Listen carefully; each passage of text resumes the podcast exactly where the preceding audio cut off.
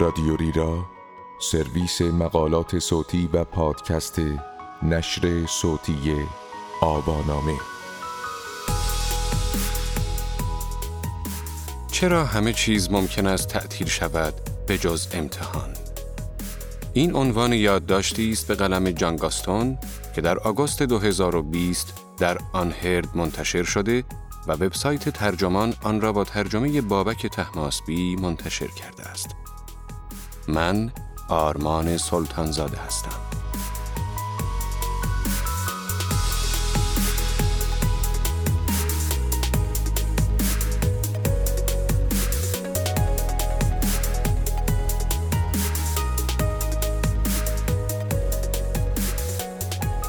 نظام آزمونهای عمومی مثل حیولایی شکست ناپذیر است.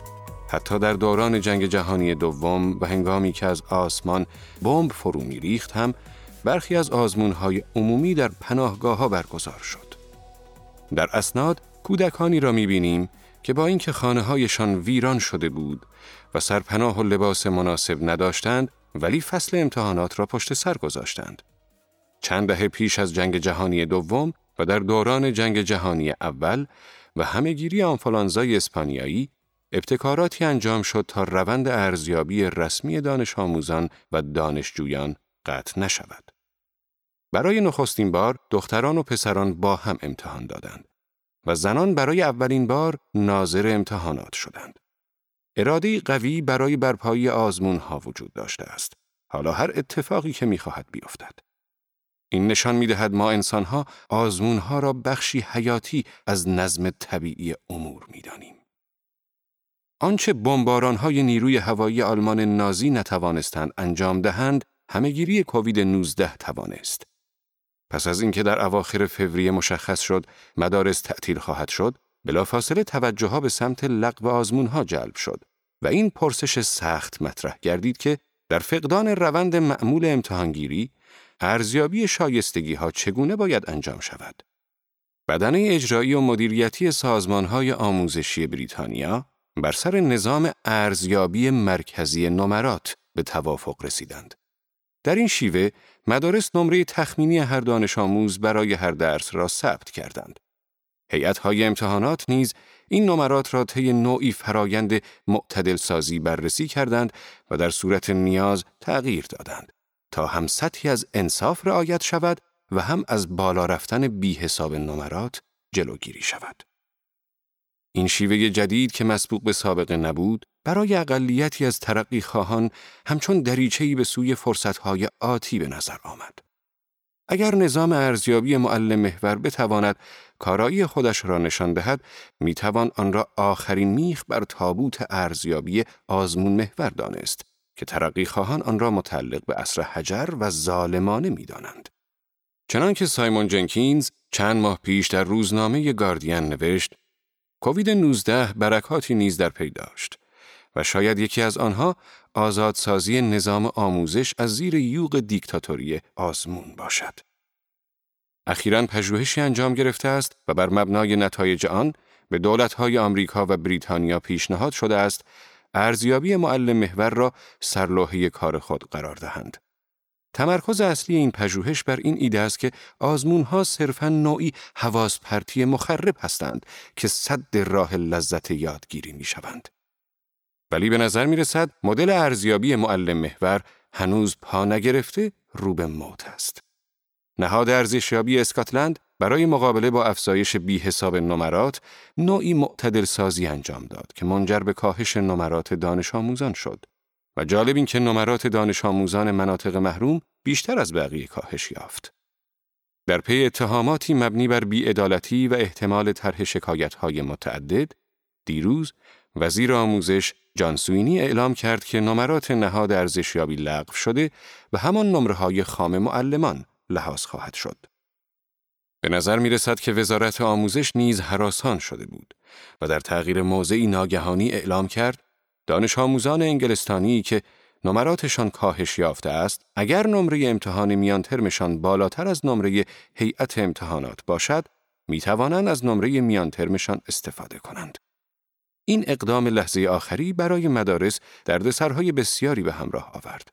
و مدیران مدارس منطق این اقدام را شدیداً نقد کردند.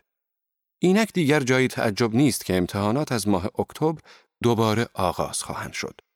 تا جایی که به مقامات مربوط است، آنها دوست دارند هرچه زودتر امتحانات از سر گرفته شود.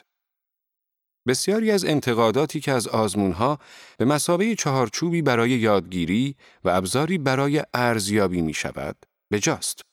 سالهاست که تلاش های شجاعانه بسیاری انجام می گیرد تا تعادلی میان ارزیابی رسمی و یادگیری درس محور و ارزیابی معلم محور برقرار شود. و این روند به درستی نیز در بسیاری از دروس فنی و حرفه‌ای اجرا شده است. با اینکه آزمونها نیز ایراداتی دارند، ولی آزمونها آنقدر نیز بد نیستند و برخلاف آنچه مخالفان کودک محور می‌گویند، موجب رشد و شکوفایی مجموعی از مهارت‌ها و ارزش‌ها می‌شوند. و مشخص است که این دستاوردها و کیفیات برای دانش آموزان و اولیا مهم است. آمادگی برای یک امتحان مستلزم پرورش مهارت‌های اولویت سنجی و برنامه ریزی و تاباوری عاطفی و خود اتکایی و انضباط است. موفقیت در یک آزمون نیازمند قاطعیت و ایستادگی و حفظ خونسردی در شرایط پرفشار است. ورای همه این موارد، کسب و حفظ دانش اهمیت بالایی دارد. نکته آشکار و جالب درباره این ارزشها و مهارتها این است که تا حد زیادی بیانگر محافظ کاری اجتماعی هستند. عجیب نیست که می‌بینیم برخی از ترقی خواهان این نظام آموزشی را پس می‌زنند. زیرا تقریبا تأکیدی بر ارزشهایی مانند خلاقیت و فردیت در آن نیست. ارزشهایی که از اصول کلیدی هویت ترقی خواهان به شمار می رود. پژوهشی که درباره انتخابات عمومی سال 2015 بریتانیا انجام گرفته است، نشان می دهد که محافظ کاران اولویت بیشتری به اخلاق و رفتار زیل عنوان وظیفه شناسی می دهند. چیزی که با نظام آموزشی آزمون محور بسیار همخوان است. از آن سو ترقی خواهان بیشتر برای گشودگی ارزش قائل هستند که با خلاقیت در ارتباط است و بیشتر مساعد روان رنجوری و عدم تعادل عاطفی است. پس عجیب نیست که سالن امتحانات توان آنها را زایل می کند. ولی تناقضی اینجا وجود دارد. به نظر می رسد موضوع امتحان بستری عالی برای یک جدال فرهنگی آتشین باشد. به خصوص در این زمانه پرتب و تاب. ولی با این حال وقتی مایکل گوو وزیر محافظ کار آموزش و مشاورش دامینیک کامینگز در سال 2011 برنامه‌ای برای انجام اصلاحات در نظام ارزشیابی مدارک دبیرستانی و پیش دانشگاهی ارائه کردند، چندان جنجالی به راه نیفتاد. به نظر می رسید حزب مخالف ترقیخواه بیشتر نگران جزئیات سرفصلهای تاریخ و ادبیات انگلیسی بود. نه اینکه حجم ارزشیابی های پروژه محور و معلم محور بسیار کم شده است. با این برنامه جدید آزمون ها دوباره در اولویت قرار گرفتند و حتی سختتر و استراباورتر از پیش شدند. ولی حتی میان مترقی ترین افراد جامعه نیز تلاش زیادی برای به زیر سوال بردن شیوه های نظام ارزیابی جدید دیده نشد. چرایی این قضیه جای تأمل دارد.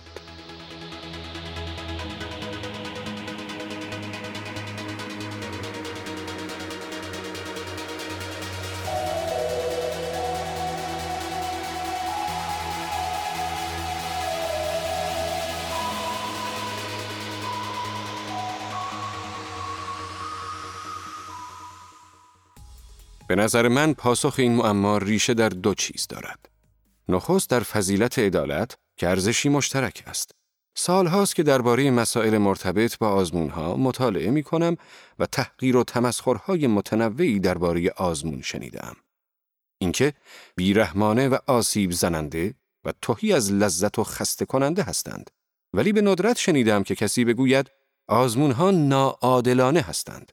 آزمون ها بستری بیطرفانه و مستقل برای قضاوت درباره عملکرد دانش آموزان فراهم می کنند. محافظ کاران و حتی بسیاری از لیبرال ها موافق آزمون ها هستند. زیرا مطابق با معیارهای شایست سالاری هستند و مستعد فساد و پارتی بازی نیستند. شاید دامنه آنچه ارزیابی می شود محدود باشد ولی به هر حال هیچ سیستم بینقصی وجود ندارد.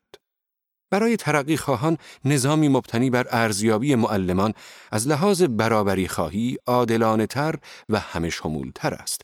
زیرا اولویتش فقط مجموعه مشخصی از مهارتها نیست. ولی اطمینان دادن به اکثر افراد جامعه درباره اینکه این نظام شایست سالارانه است، کاری بس دشوار خواهد بود. ماجرای نمره ها در اسکاتلند که اول مقاله به آن اشاره کردم، اینجاست که آموزنده می شود. برخلاف برداشت بسیاری که آن متعادل سازی را نادرست و شتاب زده می دانستند، در واقع نهاد ارزشیابی اسکاتلند با تلاش برای یک دست کردن نمرات سال 2020 با سالهای گذشته سعی در برقراری انصاف داشت. مشخص است که نمی‌توان الگوریتمی ابداع کرد که در این شرایط به طور کامل شایسته سالارانه باشد. ولی یکی از دلایلی که بسیاری بر این باورند که آزمونهای رسمی عادلانه هستند و روی کرد نهاد ارزشیابی اسکاتلند ناعادلانه بود، این است که نظام مبتنی بر آزمون هر داوطلب را به مسابه یک فرد در نظر می گیرد و فردیت او دست نخورده باقی می ماند. آن جمعگرایی عمومی و تجمیعی روند معتدل سازی نمرات از لحاظ اخلاقی اقدامی سرد و بیروح بود. به قول استفن بوش، زندگی ما جمعی جلو نمی رود. در حالت کلی، نتایجی که متعادل سازی شده عادلان است. ولی تک تک آدم ها چنین حسی ندارند. مخصوصا آنهایی که نمراتشان پایین تر آمده. یک احتمال بدبینانه تر این است که سهرگیری درباره آزمون ها دلیل دیگری هم داشته باشد که کمتر شرافتمندان است. بیشتر منتقدان احتمالی آزمون ها کسانی هستند که خواهان جایگزینی نظام آزمون محور با نظامی هستند که دیدگاهی مترقی به امر آموزش داشته باشد. ولی همین دسته از افراد هیچ گونه انگیزه مادی برای این کار ندارند. بی سبب نیست که ورنون باگدانر متخصص قانون اساسی به طبقه متوسط می‌گوید طبقه قبول شده در امتحان. نسیم طالب نویسنده همین موضوع را با لحنی بیادبانه تر اما جذاب تر بیان می کند. او در کتابش به نام پا گذاشتن در گود بازی از آدمهایی سخن می‌گوید که روشن فکر اما همچنان نادان هستند و در جزیره نارگیل ها نیز نمی توانند یک نارگیل پیدا کنند. مهارت اصلیشان قبول شدن در امتحاناتی است که کسانی مثل خودشان طراحی کردند. به عبارت دیگر، آزمونها حالی نازک از عدالت شایست سالارانه ایجاد می کنند که صرفاً برای کسانی مفید است که بیشترین استفاده مادی را از آن می‌برند. در جهان انگلیسی زبان عادی است که ترقی خواهان در خلوت سبک زندگی و هایی داشته باشند که با آنچه موعظه می کنند تفاوت بسیار داشته باشد. چنانکه ادوست در مقاله استدلال می کند ترقی خواهانه فکر کن ولی محافظ کارانه زندگی کن یا لیبرالیسم اجتماعی برای دیگران اما نه برای خودم ریاکاری هایی شایع است. والدین ترقی خواه طبقه متوسط در روی کردشان به آموزش و دستاوردهای فرزندانشان غالبا اخلاقی حابزی را پیش می‌گیرند. اخلاقی که در آن ثبات و امنیت پیش شرط ضروری شکوفایی فردی دانسته می شود. آزمون ها نیز با بهرهگیری از هنجارها و رفتارهای محافظه‌کاری اجتماعی ساختار محکمی برای این موضوع فراهم می کنند. علاوه بر این، آزمون ها این مزیت اضافی را نیز دارند که می توان موفقیت در آنها را به نوعی برتری اخلاقی در فرد نیز نسبت داد. ولی در نظام ارزیابی معلم محور چنین موقعیتی تا بدان حد فراهم نیست. یک چهارچوب شایسته سالارانه مشخص این امکان را برای افراد برتر فراهم می سازد تا هم باور کنند که سزاوار موفقیت هستند و هم با افراد پایین تر از خودشان همدردی کمتری نشان بدهند. ارجی که ترقی خواهان برای یادگیری کودک محور و تجربه های جدید در آموزش و پرورش قائل هستند نیز بیشتر جنبه نمایشی دارد و راهی برای کسب منزلت اجتماعی میان همتایان است. در نهایت به نظر می رسد آزمون ها از گزند کووید 19 در امان خواهند ماند. چنانکه در گذشته نیز از تهدیدات دیگر جان سالم به در بردند. به نظر می رسد پایبندی ما به نظام آزمون محور تزلزل ناپذیر است. دلیل عمده آن را با الهام از گفته چرچیل درباره دموکراسی می‌توان چنین بیان کرد. امتحان بدترین راه ارزیابی است ولی بهترین راهی است که فعلا می‌شناسیم. البته دلیل دیگری نیز دارد. کسانی که از آنها انتظار می رود سختترین چالش ها را برای وضع موجود به وجود بیاورند همانهایی هستند که بیشترین فایده را از آن می‌برند.